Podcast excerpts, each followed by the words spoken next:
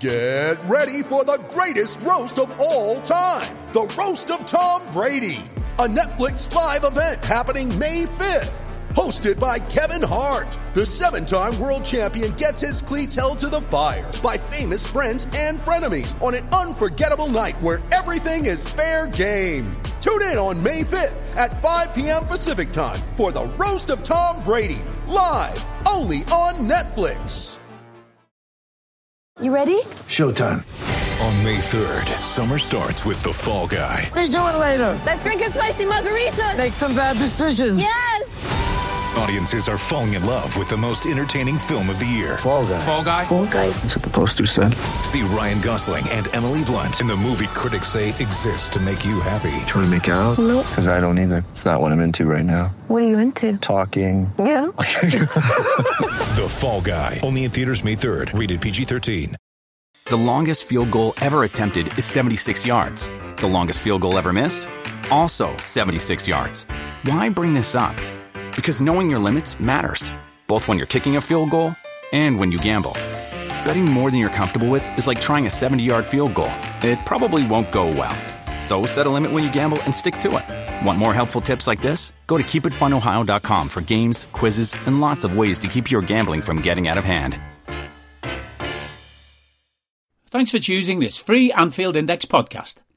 If you'd prefer to listen to this or any of our other shows without adverts, then now's the time to check out Anfield Index Pro. With AI Pro, you can supercharge your entire listening experience. You'll not only get all of our podcasts without the ads, but you'll have them far faster with our quick publish feature available exclusively for subscribers. AI Pro also puts you in the heart of our sound studio with an option to listen to many of our shows live and interact with the podcasters in real time as the shows are recording. Upgrading couldn't be easier. AI Pro is available on all popular podcast platforms, and we have our own apps for Apple and Android. Just head on over to AnfieldIndexPro.com and get started today. Hello and welcome to AI Scouted on Anfield Index Pro. I'm Dave Hendrick, joined as always by Mr. Karl Matchett. How are you, sir?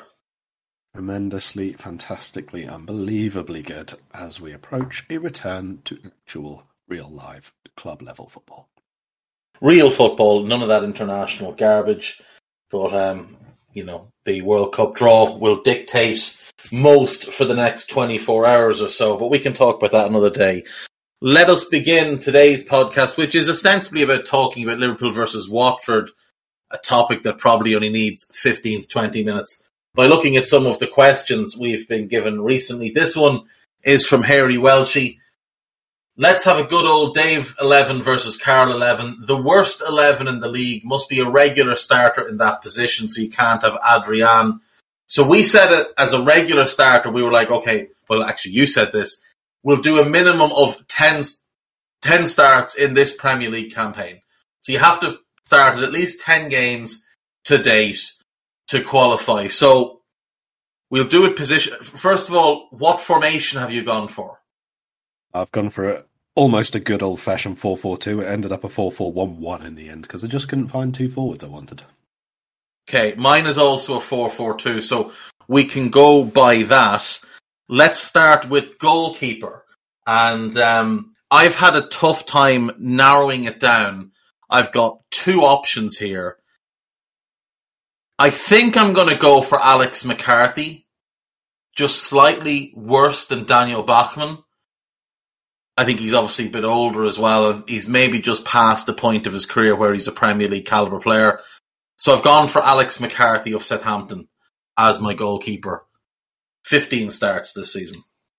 Yeah, it's fair. I mean, we have spoken in general of Premier League keepers is not too Mm. bad, and uh, it's the same again this season. So McCarthy has effectively lost his place by by not being consistent enough, not being uh, sharp enough. Really, I went for the other one that you mentioned, uh, Daniel Bachmann. I don't really think he's Premier League starting caliber. He's done okay in certain games, um, Mm. obviously in as well for for Ben Foster not being available, but overall, mm, I think he's probably just about the pick of the bad bunch for me. The only reason I spared him is because of what I've put in front of him and what he's had to play behind. So I, I did factor that in a little bit. Like, at least McCarthy has had Bednarek and Salisu and, and good fullbacks, whereas the Watford defence is, is less good. But let's move into defence then. Uh, who have you gone for at right back?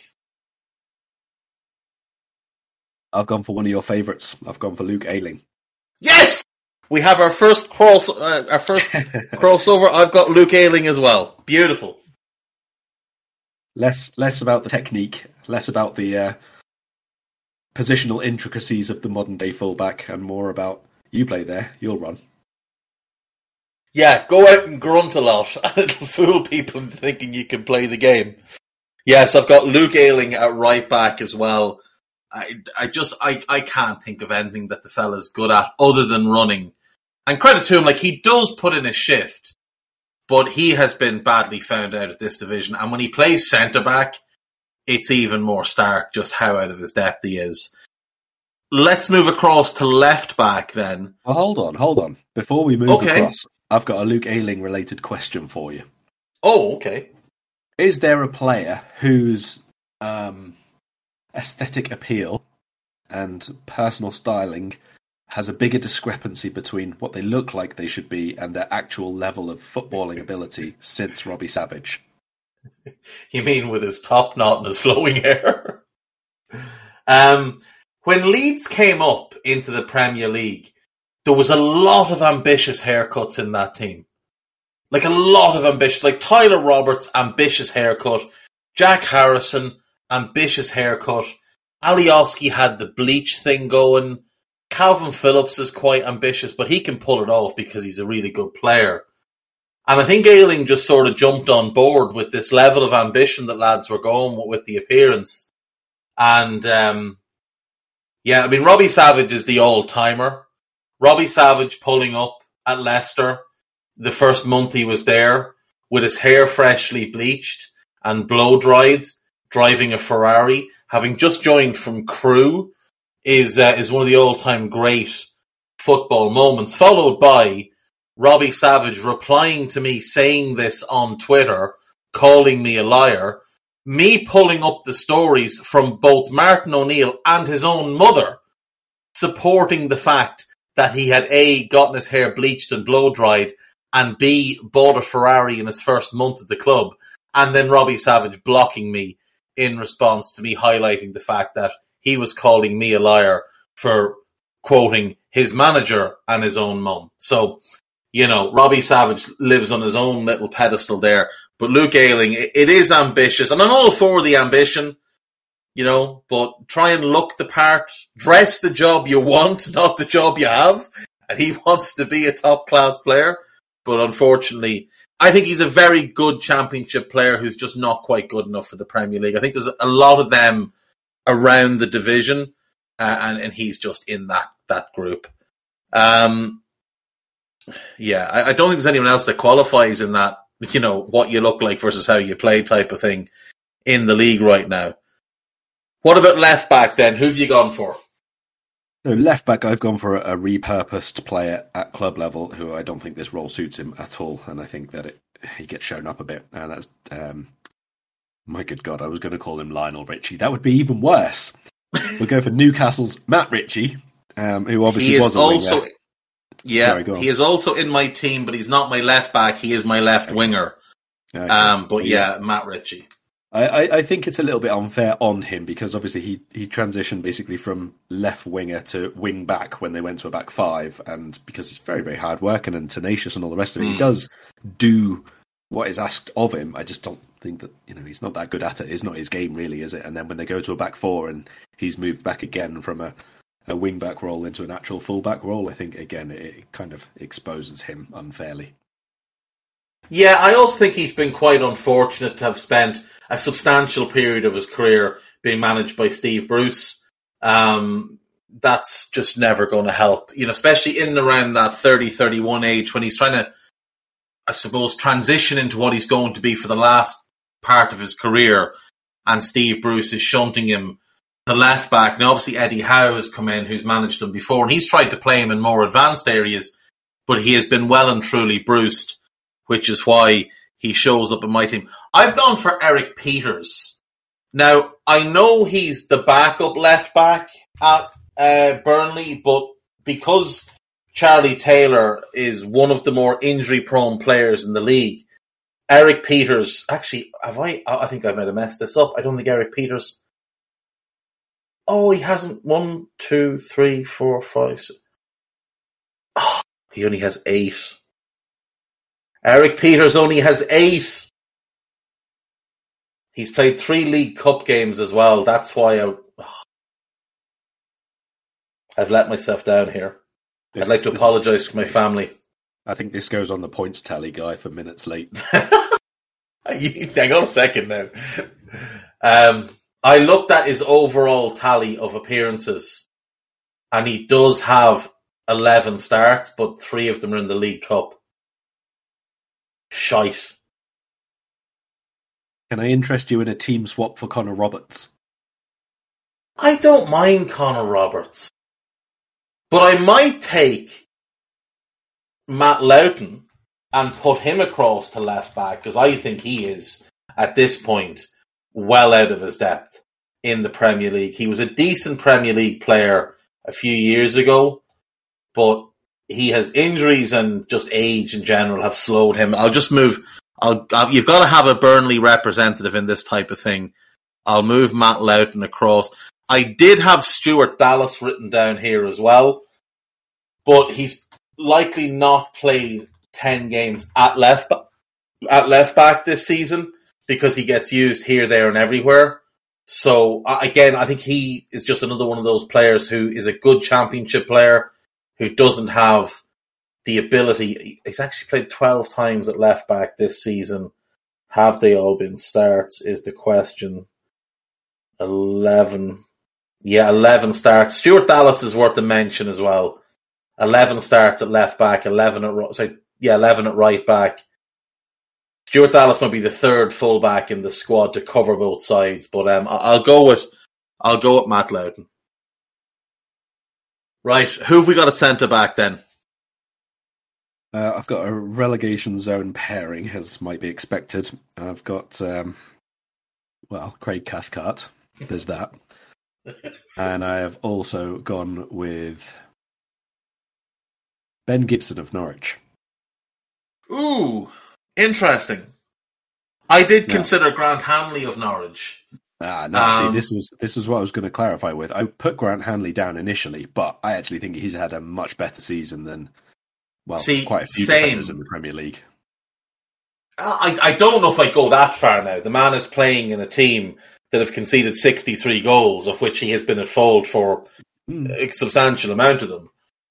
But he has had a better season than Gibson. Even though I think Gibson is a better defender and a better footballer than him, Hanley has had a better season. So what I did was I decided who's the worst player in the league and I'm going to build around him. So Craig Cathcart for me is the worst player in the Premier League. So I've gone for him as one of mine, as you have. Um, and what I've done is I've just picked the worst possible partner for him.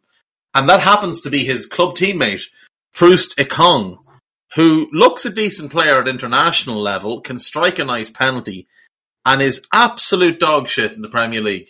So I've gone for him. Uh, you've gone Ben Gibson, and I don't disagree, but especially based on this season. Gibson really has struggled, and I don't really understand. Well, I the reason they're not playing. There's two reasons they're not playing Kabak. One, him and Hanley would be quite a slow pairing. Two, if he plays a certain amount of games, there's an obligation in there. So I think that's basically, and he's also had a few injuries in that, but still, I, w- I would have liked to have seen Kabak and Gibson get a run of games together for Norwich. I think that would have been better than what we've seen. Grant Hanley, I mean, he's basically just a Scottish Maguire with less ability, isn't he? Like he's he's got an enormous head that he'll throw at everything, but he's really poor one v one. He's no pace. And Gibson, Ben Gibson might just be a little bit soft. He might just be a little bit soft. Doesn't like the physical side of things. Gets got didn't fit at Burnley at all. For whatever reason, they just gave up on him. Like really quickly, they gave up on him. He was brought in, I think, to replace Ben Mee or with the view to replace Ben Mee and never even got close. I wonder is he just a, a typical soft lad from Middlesbrough? I can hear guys' ears steaming. Good. Um, right, so so we've both got Cathcart, and that's the most important thing. And then I've got Troost-Ekong. You've got uh, Ben Gibson into midfield. I've got Matt Ritchie on my left wing. Who have you got out there? I have got. Uh, I've just now taken the decision to move him now. I've got Tom Cleverley. I had him in centre mid and I had Solly March on the left, but Solly March is not that bad. I just don't think he's that good either. So I've taken the decision a different midfielder over March and Cleverley out on the left. Tom Cleverley makes my team, absolutely. Uh, Solly March, as a squad player, he's fine because he can play a bunch of positions, a, a bit like Stuart Dallas. He's more talented than Dallas. I do think he's probably more a championship player than a Premier League player. But um, there's there's there's games where Solly March can have really impactful performances. So yeah, I think you're fair you're fair to leave him out. Uh, Tom Cleverley absolutely deserving of a place in this team. Um, I'll I've got him in central midfield because I wanted to keep the spine of my team with some familiarity. So with Cathcart and Troost-Ekong at centre back, I've gone for Cleverley and Kucka uh, also of Watford, also absolutely shocking as my central midfield pairing. So strong Watford representation, which is kind of why I felt bad for Daniel Bachmann uh, at the start because um, Jesus wept, you drive a lorry through the middle of them boys. Uh, right, who then do you have in your central midfield? Juraj Kucka. Oh yes, you've got him as well. Oh yes. Uh, I, I, think he might actually be the worst performer I've seen this season in any. Position. He might be the captain of this team, uh, other than who didn't qualify for this team, Danny uh, Danny Rose. Danny Rose also Watford. Yes, and he was in the team when Bachmann was in the team as well. No wonder the poor fella got dropped. Um, right. So you've got three of your midfielders. Then are Cleverley, Kucka. Oh, who, so you got that's two of your midfielders. Who else have you got in there? So, who I actually wanted in here missed the cut by one appearance. I think, I don't 100% know because I haven't seen enough of him, but I think Shandon Baptiste might actually be the least footbally footballer in the Premier League.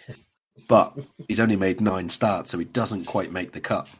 I'm um, not sure so, he's a footballer at all, that fella. No. So no I, footballing ability.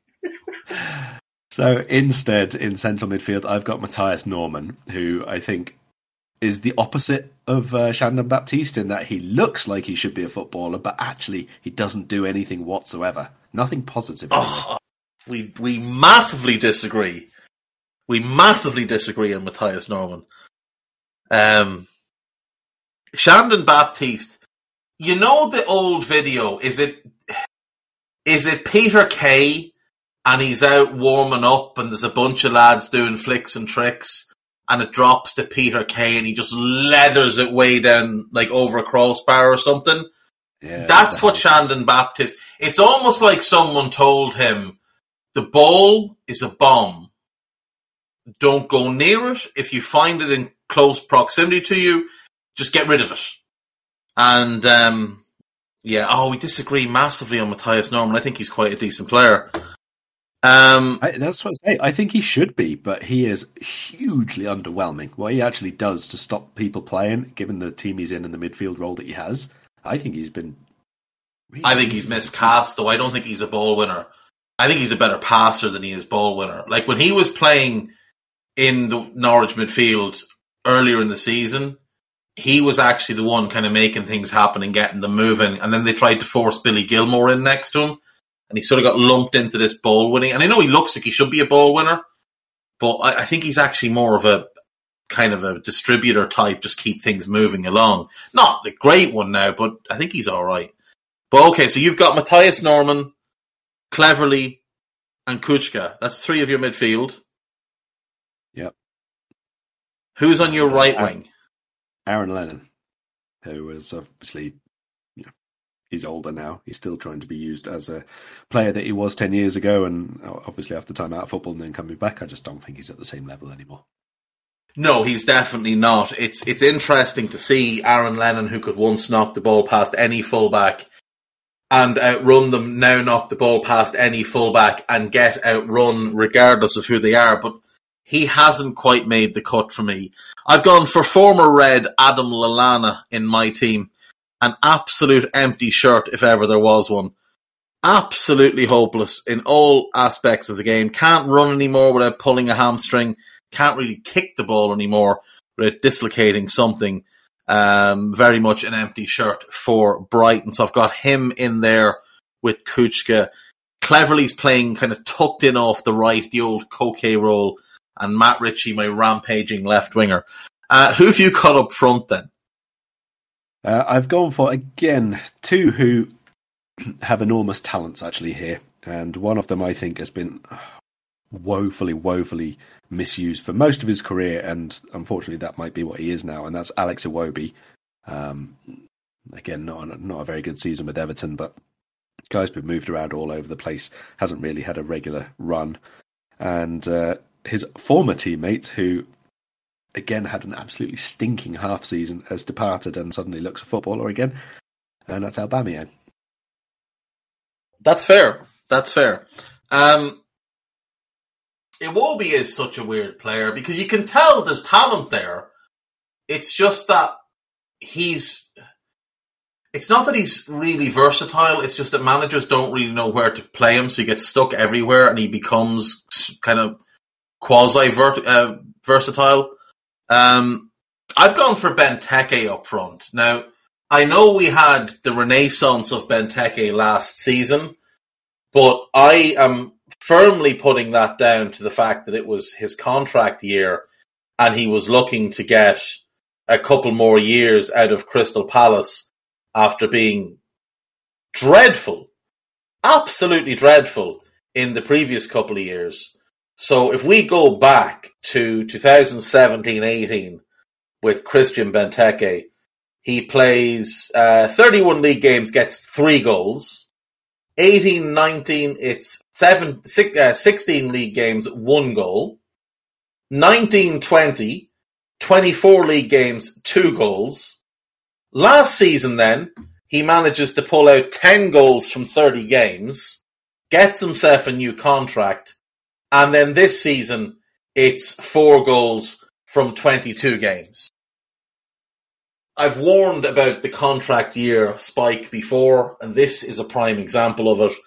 Uh, absolutely shocking. So I've got Benteke as my nine. This one is more because he's just been so poor this season. I actually think he's a decent, I think he's a good player, or he will be a good player. But I've gone for Adam Armstrong from Southampton because they paid 20 million to get him they beat Crystal Palace and Norwich to his signing. He was coming off a season scoring 29 goals in the championship for Blackburn in 43 games across all competitions. He's got two goals this year. He's out of the team. He's not even like the the third striker. He at this point he's their fourth option up front. And I just think he's been a massive, massive disappointment for them. I do think he can bounce back. I expect that we'll see more from him next year. But this season, a bit like you picking Ben Gibson, uh, he's just been so bad that he had to go in. He's the one I think can elevate himself out of this team. All the rest of them, I'm afraid, it's over. It's over for you people. I have absolutely Right. nothing to add to your team. I'm just glad we established that. Craig Cathcart. So we've got Craig Cathcart, Luke Ayling, Tom Cleverley, Kucka, and Matt Ritchie. We we both have those five. Yeah. So those five, I think we this season rather than overall. we yeah yeah true. We can we can mark them down as probably the five worst players in the league. Um, other than, other than the ones obviously who didn't didn't make the cut, because there are some stinkers who just didn't make the cut. Uh, we have a question here from Isaac Gilding. each of you are Jurgen Klopp. In an alternate reality where you have the most ridiculous midfield group, you have to select a starting three from all of these players that you have previously described, that you've both previously described as extreme Klopp players. The eight midfielders you both have are Fabinho, Thiago, Naby, Bernardo, Kovacic, Tchouameni, Jude Bellingham, and Mason Mount. So you have to pick a starting three from that group. Now, what I would suggest is that your number six is going to be between Fabinho and Tia and, and. Your left side at eight is between Thiago and Naby. Kovacic could play there, but I think he and all the others, Bernardo, Jude, and Mason Mount, are all better suited to the right hand side role, the more attack minded role, the one to really bomb on and, and add something in attack. Now, I will let you choose yours, but that's how I would break them up. If you're any different, you fire ahead.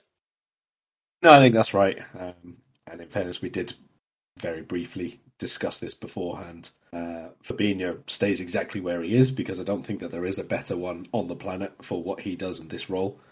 Uh, certainly not for a Klopp system. Thiago again would stay in because I don't think that there are many dual purpose midfielders in both halves of the pitch who do things as good as him, let alone better than him.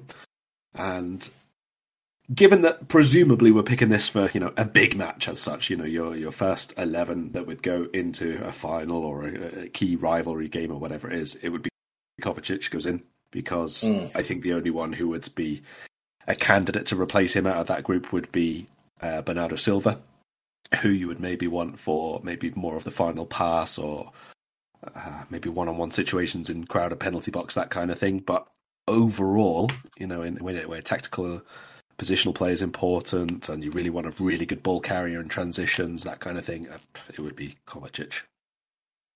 Yeah, and that that's how it would go for me as well. I, I would start Kovacic on the right. Bernardo, I think, is that yeah that kind of game breaker type who you maybe want to re- want to introduce on 65 if the game's really tight because of his one-on-one ability.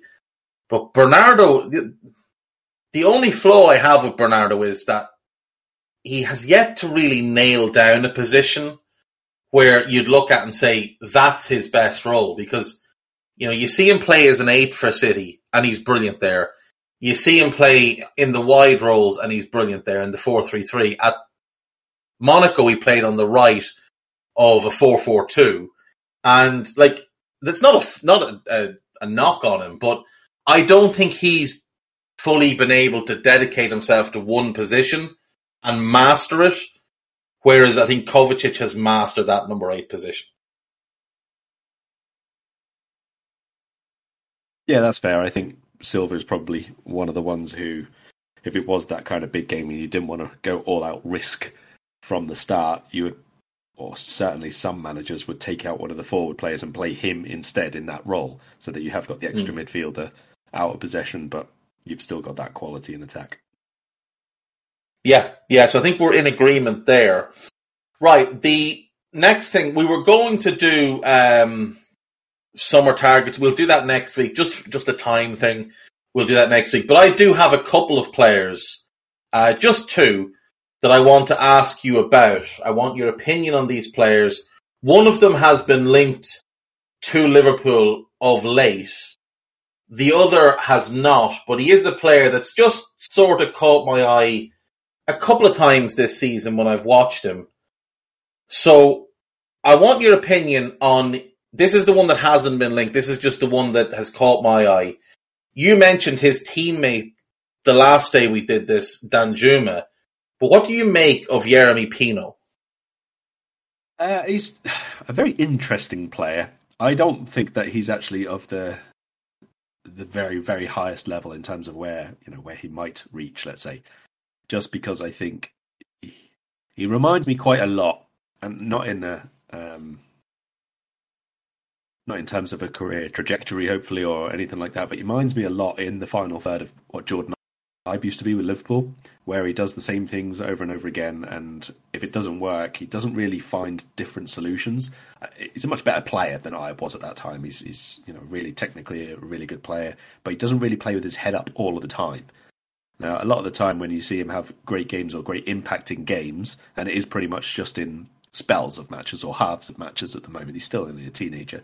It's because he has really good space to run into, or he's been able to make use of counter attacking situations, or he does really well one on one against a particular defender. But I don't necessarily think that he's a great uh, problem solver, I guess is the word, in the way that, let's say, Raheem Sterling was when he when he was at Liverpool and he was you know that kind of age in the final third. I think he's a very very good one on one player, but I just don't think he has the brain power basically of the very top players. You know, like Sadio Mane will do anything all different ways to get past his man. And if he can't, it's be, he will find a different way in terms of just playing in field and playing sensibly and picking up different positions on the pitch. Yeremy Pino doesn't really at this point strike me as a player who has that to his game. He's a lot more about his on the ball impact, one on ones, and the speed and all the rest of it. Probably, probably a bit of a better finisher than a lot of the young wide forwards that we've seen, you know, around Europe or the top sides around Europe over the last couple of years. But Hmm. there needs to be quite a lot more to the game than that. Are you saying he's a, a right wing or a winger version of Albi Moreno? No, he's he's more sensible and has a, a higher level than that. I would who's who's in the Premier League at the minute. Let's say I think he's a little bit similar to Ademola Lookman in what he does on the ball in terms of one on one. He can be really really good. He can be like looks like he can be a proper world beater. If it doesn't go his way, I'm not sure that there's enough in the rest of his game in terms of how he can. Uh, think about different ways to help the team to really take that next level. Although I would say that I also. No, no, it's not the same thing. So no, I- I'll stick with that. Adam Lookman is probably about. Is the- he being- level, think, at the minute? Is he being held back by who his manager is? No, not not to have a You- dig you- at You're setting me up for that. I, I am in a way, but it's not like Emery's not someone with a great track record of developing young players. He sort Any of players. gets Any place. yeah, but he sort of he takes players as what they are, and he uses them as what they are. He does never tries to expand their games a whole lot. Yeah, Uh, exactly. So I- I'm just I'm I'm curious if Pino got in with a Klopp who's an elite player development guy, and obviously we have two great player development coaches at the club already, in terms of Pepin and uh, Vitor Matos. Uh, are they the type of coaches that could help him, or do you think it's just that he's kind of a one track player and that's what he will be? Uh, I, I don't know because there's probably not enough game time there to make that kind of a judgment, and certainly not Hmm. you know being able to watch the kind of coaching that they do. So yeah, I'm sure that a certain type of coach would do, but equally another type of coach might make him uh, Tino Livramento style fullback instead of a winger, and give him Yeah. no real reason to to upgrade the you know thinking power that he needs in the final third, but instead give him more physical space to run into from deeper. You know, it could go either way with different kind of coaches. So I, I think he's a good player, and I absolutely wouldn't be surprised to see him make the move to the type of team who are trying to break into the Champions League, for example, because he'd probably help them get better in terms of the overall squad options. But I don't think he's of the caliber to go on and be a you know a real starter for a title-winning side. Okay, and the other one, this is one that ha- this is a player that has been linked with Liverpool in recent days. There may be nothing to it, but his club are eyeballing potentially the biggest summer anyone's ever had by bringing in Erling Haaland and Kylian Mbappe, and with the form of Vinicius Junior plus the presence of Karim Benzema, this is the guy who might just get shunted out of the way. Rodrigo, what do you make of him? Would you take him at Liverpool? And if you would, what kind of price would you pay? Right, so I did see these rumours, and I saw where the where they came from. Basically, there was a show on in Spain where they were talking about Real Madrid's season and basically trying to land the two of them that you mentioned, Mbappe and Haaland. And the thought was that they would only get Haaland if they offloaded a couple of players, but they would only be able to get both of them if they offloaded more than a couple of players first. So all those ones like Asensio and Jovic and Hazard and Bale, who are not in the side at all, or Asensio is in and out, but you know the other ones are, are taking up massive wages and are not involved. They would have to leave first of all before it could even be possible, and then if he came in, they would also get rid of a couple of squad players like Rodrigo. And they said that his price would be 40 million euros and that there was already interest from the Premier League.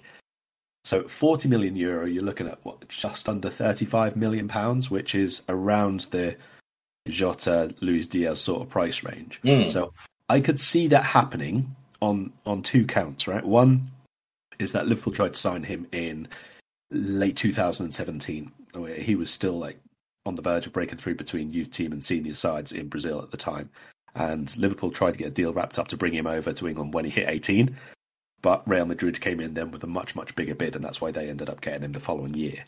So I could definitely see the case for, as Liverpool have done with several other players, like Sadio Mane and a few others, where they don't get them first time around, but they keep tabs, they keep really, really close eye on them. And as long as they follow the trajectory which they initially thought that they might be able to, they're still happy to do it later on because when they bring them in, they think that they can still help them get to an even higher level there. And the coaching that you just mentioned before, for example, would be a lot better one on one personal development, growth opportunities being in the first team at Liverpool than it is at Real Madrid. We know that like, for a fact because that's just not what Real, Madrid are about. When you go in there, Yeah. you're expected to already be able to either be at that level or get yourself there. That's what that club is. And uh, you know that works well for them. That's that's the culture of the club. So definitely I could see it from that perspective. I don't think Rodrigo is as good, and I, I remember we had a conversation about the, these two on the podcast quite a while ago. I don't Him think and Vinny, yeah. as good, yeah, uh, the, as Vinny. I think Vinny is uh, probably of a technical level. They're both about the same, but in terms of final third, the ridiculous, relentless level that Vinny has, the composure that he has now grown to in the penalty box, I think he's like at least one level, if not probably three above him. And they are of a very, very similar age. That doesn't Yeah. make Rodrigo not good because I'm talking about Vinicius being like one of the finest in Europe at that this season. So I could definitely see the argument for Rodrigo being able to be, even if he's not of a Salah level, being of a, I don't know, let's say Jota level. So I could see it happening, except it would again for us be the same thing, only if at least two of ours left. Because having brought in Diaz and Rodrigo is nowhere near as effective on the right as he is coming in from the left hand side, I'm not sure it makes tons of sense for, for him to be the one. That's fair. I, I do remember our conversation, and I think at the time we both said Vinicius's ceiling is definitely higher, but there's a clearer path for Rodrigo to reach his ceiling because at the time, this was in his first season at the club, he was showing a lot more aggression and purpose when he had the ball. And the big flaw we both thought was that was in Vinicius's game is that at times he would take the ball into the final third and then he'd become very passive with it. Yeah, run out of ideas with it. Yeah, he'd run out of ideas where Rodrigo seemed to have his decision made as to what he was going to do as he picked the ball up. Now, there's no doubt this season Vinicius has been incredible. 17 goals in 39 games. The back half of last season he is when he really kicked on and when he really started to find this level. But his first two seasons at the club, I don't think anyone could look at and say, even the first two and a half seasons, and say they weren't disappointing. Vin, um, Rodrigo is about two months behind where Vinicius really kicked on now. It was probably last January for Vinicius. We're obviously about to enter April, so you could even say maybe three months. But it took a long time for Vinicius to really find anything resembling high end form. Whereas in Rodrigo's first season at the club, he actually did quite well. He scored nine goals in, I think it was about 25 games. Sorry, seven goals in about 25 games. And he looked purposeful. He looked like a guy that had ideas and had a creative spark. In his second season, again, he did not great, but okay. This season, and I suppose last season as well, he, he hasn't been good. Last season was a bit of a disappointment, and he played 1,300 minutes. I think this season he's in and around the same.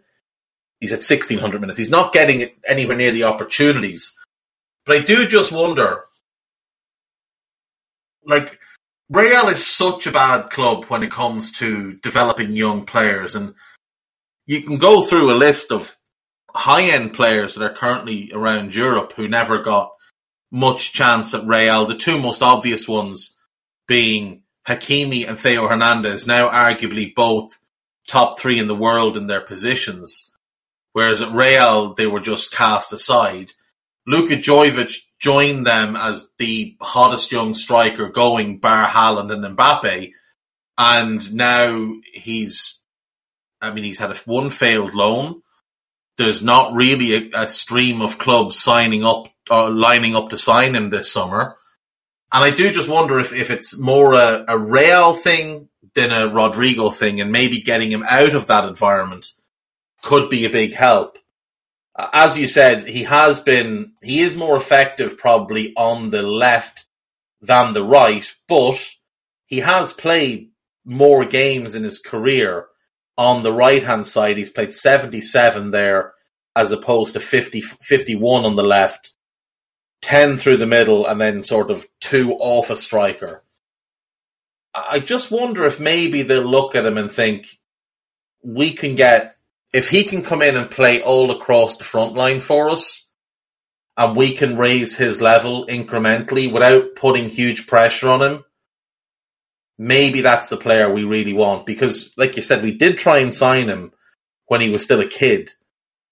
The ta- the talent is there, but it hasn't gone great at Real. The, the the the forty million euro as well would be like it's a lot for a player who's coming off what will be two bad seasons. Even though he'll be young, it will be two bad seasons in a row.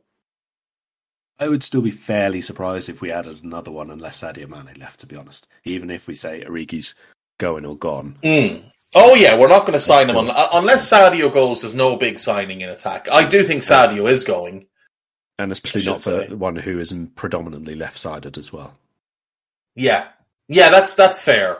And I think if Sadio goes, the other thing as well is if Sadio's going, you don't really want to bring in a project to replace Sadio. Like I know the idea would be like Diaz steps up, Jota steps up, and more of the responsibility goes on them. But I, I still think you'd be better off going for someone closer to ready-made such as Christopher Nkunku, you know, getting a guy that you know can step in and immediately perform, and that isn't going to need a big adaptation period. Like, because the other thing with with Rodrigo as well would be how would he how would he adapt to how we play off the ball?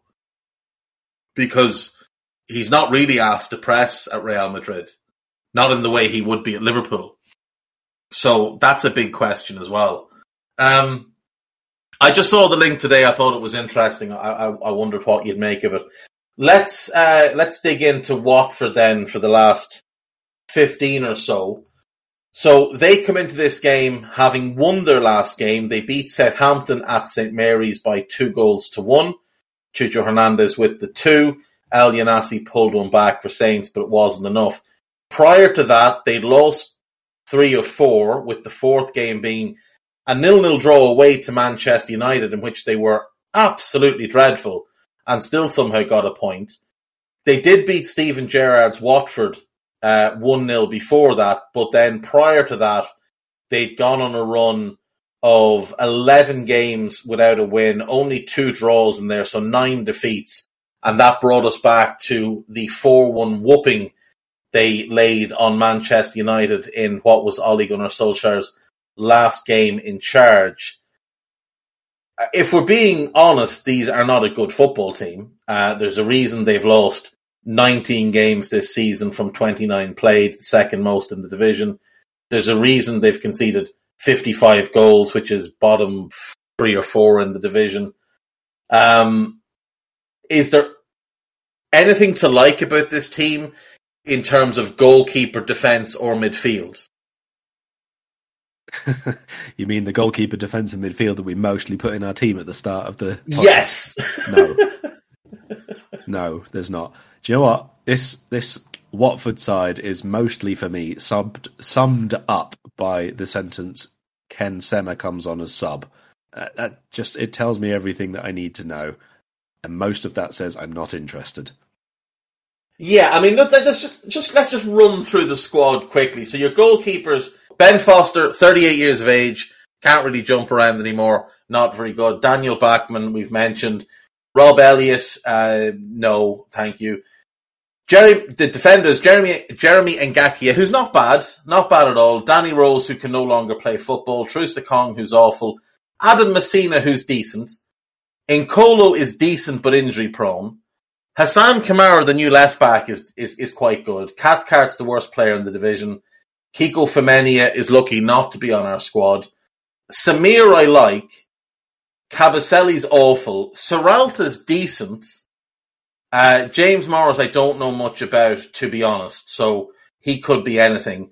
In midfield, they've got Peter Etebo, who I like. He's in on loan from Stoke, but he's quite injury prone. Imran Louza, I do like. I think he's decent. Cleverley's awful. Dan Gosling's not a Premier League player, never was. Moussa Sissoko has found a club that is of his level, finally, after all these years. Uh, Kucka is terrible. Kayembe is decent. He's a good ball winner. And Camille Conte is a young kid from the academy who's promising. Do you disagree with any of my designations for those players? No, I think Imran Louza's probably the pick of them for me.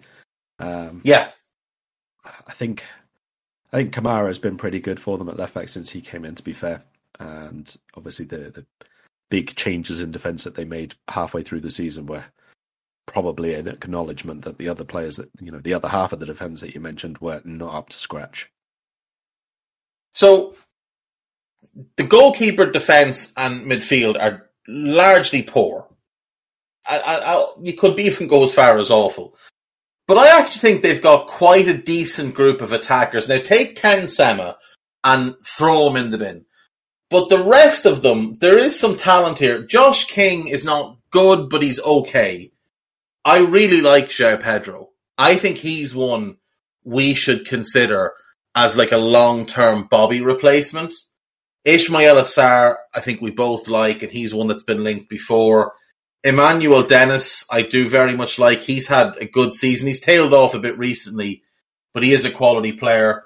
Uh, Samuel Kalu is a good player, plenty of talent. Chucho Hernandez is a talented player, can play either side. Little bit inconsistent, but he's only 22. Quadro Quadroba just hasn't played because he has a fractured ankle, so you can't really count him. But that group of attackers, bar Ken Sema, is actually quite decent. Yeah, it's better than quite a few teams, a few points above them, like, like Leeds. To be honest, I know they've got Raphinha, mm. but other than that, it's basically Bamford and then a bit of a drop. To be honest, I, I don't think that like Harrison and Dan James are any better than, let's say, Josh King. Maybe a little better than Josh King. I don't think they're as good as Sarr and Dennis. And I think if they'd have put, if Watford had put uh, Trusting Cucho Hernandez a, a lot earlier on this season, they'd be in a better position as well. You know, Josh King had a very, very good start to the season, and I think that that's kind of kept him in place for about four months too long, to be honest. Mm. Uh, if if either Pedro or Hernandez had, had, played a good bit earlier, I think they'd be slightly better off. But also, and probably more importantly, if they'd all been playing as a group about 20 yards closer to the goal, rather than always yes. having to be counter-attacking from like 70 yards downfield. Yeah, exactly, exactly. I mean, it doesn't it doesn't help when your starting position as the number nine is the edge of the centre circle in your own half that's going to put you on the back foot. But like, if they'd gone with say Pedro and Dennis as a two, Chucho Hernandez on the left and uh, Ismaila Sarr on the right, and just said, you know what, let's just go and attack. Let's just go and have fun. Let's just be an entertaining team and let the chips fall where they may. They actually would have caused teams a lot of problems, especially with the likes of if they put say Imran Louza and uh, Etebo if he'd stayed fit, or Kayembe now as a just a sitting pivot who could just break play up and get them moving in the opposite direction. That's not a bad front six. Kamara at left back, Ngakia at right back. That's again not bad. It's they're aggressive, they're dynamic fullbacks. The centre back situation is appalling, and the, the goalkeepers we've talked about. But like there is the pathway to them having a good team, but unfortunately for them, they're going to go down most likely. They're probably going to lose Sarr because I don't think he'll take another relegation. They'll probably lose Emmanuel Dennis because I think he's too good to go down with them. And I don't think João Pedro will stick around for another relegation when he's clearly more than good enough to play in the Premier League. So, you know, they've just sort of wasted having had these players and they're on their third manager of the year. Xisco was sacked in October. Um, the, the, the typical Watford reaction to a questionable start. They lost four of their first seven games. They still took seven points, which, you know, is almost a third of the points they have now. Uh, they sacked him. They bring in Ranieri. We walloped them in his first game. Uh, then they beat Everton. They get very excited. They lose to Southampton. They lose to Arsenal. Then they beat United. And again, they get very excited about what it means.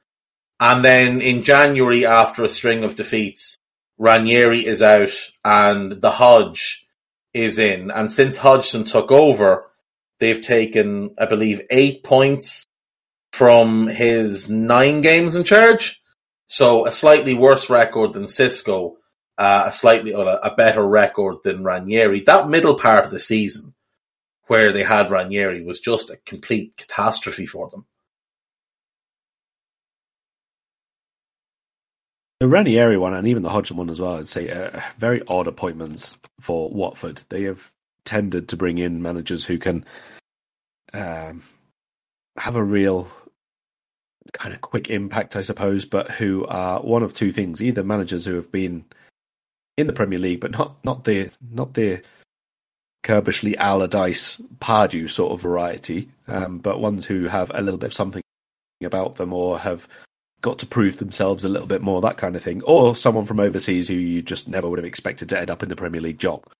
And so that was a real departure to, to Ranieri. And honestly, I don't know what the idea of it was. Even the timing of it was weird because I think we spoke about it at the time because Liverpool were the first game. They appointed him right at the start of that international break, which on the one hand is fine for you to have, uh, you know, obviously a, a week clear or whatever to do a good bit of training and shape work with the players, but half of them were away. Mm. And by the time that first match rolled around, all that kind of first two or three days initial optimism and hard work and all the rest of it from the new manager coming in, that's gone. And like you say, we absolutely walloped them. And there was no reaction from them at all at any point. Like Salah literally walked through them for one of the goals. And it was just it, it was very, very difficult to see through much of Ranieri's tenure what they were actually trying to do. I mean, even the Man United game, to be honest, the goals were pretty uh, explosive and like quite quite shocking to watch United fall apart in that way. But I wouldn't say that probably until the second one went in, there wasn't really any way that Watford were playing as such, and then they just figured no. out how to get through United and then kept doing it, which is fine, but is not a, a sustainable thing against every club, obviously. Yeah, give it give it to somebody. Let them run at Harry Maguire. That's you can't really do that against everybody. It only really works against one or two clubs. United, it might work against Grant Hanley, things like that. Um, Norwich, or sorry, Watford's approach to running a football club is just so strange. You know, like they used to be a normal club where managers would go and they'd you know, they'd work a couple of seasons and then they might move on to something bigger or they might have to go back down the leagues and start rebuilding their career. You know, you think of, you know, Malky Mackay was there, Brendan Rodgers, Aidy Boothroyd, Gianfranco Zola. Graham Taylor's the most famous manager and he's done, that's where he did his great work in the 70s and 80s. Dave Bassett made his name there as well. But since Sean Dyche was sacked, which is ten years ago. Oh, he, was was he sacked or did he leave? I can't remember. He, but he left ten years ago this summer to go to. He was sacked when the the new boys bought the club. They sacked him. He left ten years ago and he went to Burnley. Sean Dyche is the only manager Burnley have had in that time. This this club have had 13, 13 permanent managers who've managed at least 10 games and four others who've been caretaker. You've had 17 managers in a decade. And like there's been seasons where they've had three and four managers. We may well see them have another manager before the end of the season. How can a club how can a club operate like that? It just makes no sense to me. No, it does seem to be run on a series of very short term impact decisions and even the transfers like obviously it's not quite to the same extent as before but when they had the the rotating cast between uh, Granada and Udinese and, and themselves it was it was a little bit farcical at times it was obviously nothing which was a long term building strategy for Watford in particular to get better let's say it was very much a this should work this year kind of thing and we'll go for that Yeah, exactly. And it was the same last season. You know, they brought in um, Xisco after it started badly. Well, it didn't even start badly under Ivic. They were still in. They were still in the promotion places. They come up, and then Xisco gets the chop after seven games, and then it's like you said, it's Ranieri who. I mean, he's had one great season in his career as a manager, and otherwise he's been the architect of many failures. Hodgson, who was apparently retired, I can only imagine the wife wanted him out the house. So he comes trundling back in with his owl face to make a mess of things. And they, they're going to be the masters of their own demise this week, or this, this season. It doesn't really matter who they play. We should beat them regardless. So let's quickly look at what you think Liverpool should put on the pitch. Now, Trent is back in training, but I would suggest and guess that this is too early for him uh, if we're trying to play up the idea that he did have an injury and we weren't just holding him out of the England squad. So Alisson in goal, Joe Gomez, Joel Matip, Virgil, and Andy Robertson. Any change from that for you? No, that sounds fine. Midfield. Curtis Jones, Jordan Henderson, Thiago Alcantara as a three. Are you leaving Fabinho aside for a reason? I'm leaving Fabinho aside because we've got a Champions League game in the week that is a must win, and then we have a game against Manchester City next weekend that is also must win. And he's flying back from Brazil, and I would rather give him the rest than throw him straight in. Whereas Henderson only played in one of the England games and has basically been sat on his backside since. So I think it might make more sense to play him in this one as the six. Reluctantly, I will reluctantly bow to your logic on this, but honestly, if Fabinho is okay, I'd prefer to start him and bring him off after 55 60. Oh, yeah. Look, I'm I'm I'm fine with that as well. I'm I'm just I'm only thinking about the travel that was involved. Now I know Ali's coming back as well, but it's different for a goalkeeper. Um, up front, would would so so would you start if Fabinho's in midfield? Would you go Henderson, Fabinho, Thiago as your three, or would you maybe hold Thiago back for Benfica? Or does um, it depend on Naby for you? I think now he's okay. He's been back in training, I think. So I think I wouldn't start Thiago for this one because we're going to want him in those other two, and it's slightly different with him and Fabinho in terms of needing to be looked after and stuff. So I'll mm. go Henderson, Fabinho, and I will cede to you on who you want the third one to be. See, my my, my logic on the Thiago one was Thiago Saturday, Naby midweek, Thiago for City. Oh, okay. You know, that's kind of what I was thinking. Then Thiago plays, or then Naby plays the second leg, Benfica, and Thiago gets City in the cup. But who knows with Klopp? He could do something mental, like play neither of them. Harvey um, Elliott probably start now. Harvey Elliott, Harvey Elliott, and James Milner. Um, up front, then, um, Mo has had a bit of a traumatic week going out of the World Cup qualifiers. Sadio, on the flip side, has had a tremendous week qualifying for the World Cup. Would you be interested in running back the Salah Firmino, D, uh, Salah Firmino, Mane front three with the eye of that might be the front three to play against City.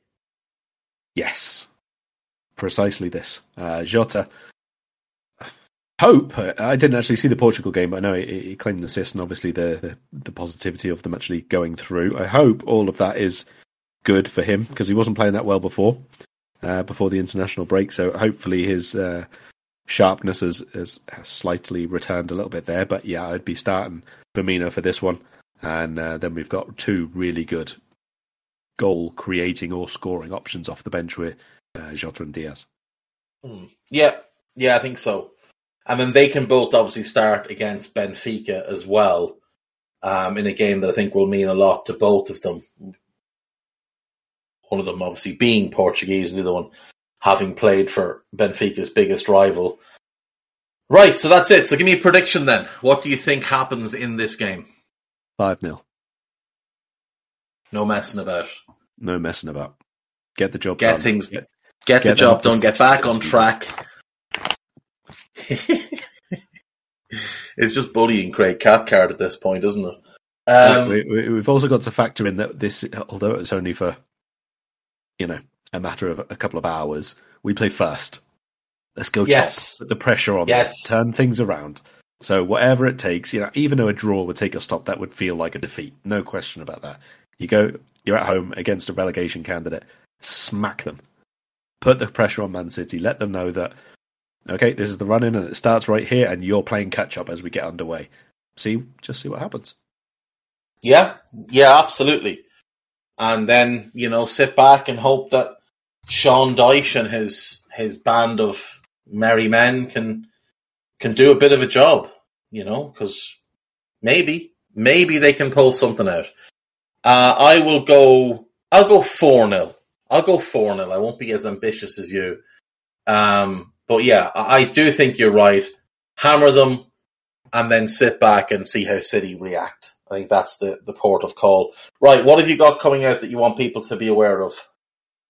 Uh, Everton piece out today looking at Lampard, which has not gone down well with the Everton supporters, um, and how they have not improved under him, and how this is a really, really massive week for them. They got West Ham, and then they play against Burnley in midweek, and you don't really want to be dropping too many points out of those two games, considering West Ham's relatively lowered form of late, and uh, the fact that Mm. Burnley are one of the few teams below them in the relegation zone. Uh, I also have uh, a Iago Aspas piece coming out ahead of the weekend, and probably another European piece if I get time to finish it. And um, if if it's a headed last minute winner for Craig Cathcart, I'm placing the blame on you. That seems harsh. That seems really harsh now. I don't know how that's my fault. It's not my fault he's the worst player in the league. That's his fault. Right, we'll leave it at that, folks. Thank you as always for listening. We'll see you next time. Bye bye. We hope you enjoyed listening to this Anfield Index show. Please be sure to subscribe to our channel so future podcasts find their way to your device automatically. There's nothing quite like fan engagement, and we'd love to know what you think of anything discussed on this show. The best way to get in touch is over on our free Discord community, where both podcasters and listeners debate the hottest LFC topics 24 7. Sign up free now at AnfieldIndex.com forward slash Discord. You won't regret it. You can also follow us on Twitter at Anfield Index and find us on Facebook by searching for Anfield Index. Oh, and before you go, we'd love it if you could leave us a five star review on your favourite podcast app. It only takes a couple of seconds, and it means the world to the people who create these free shows. Sports Social Podcast Network.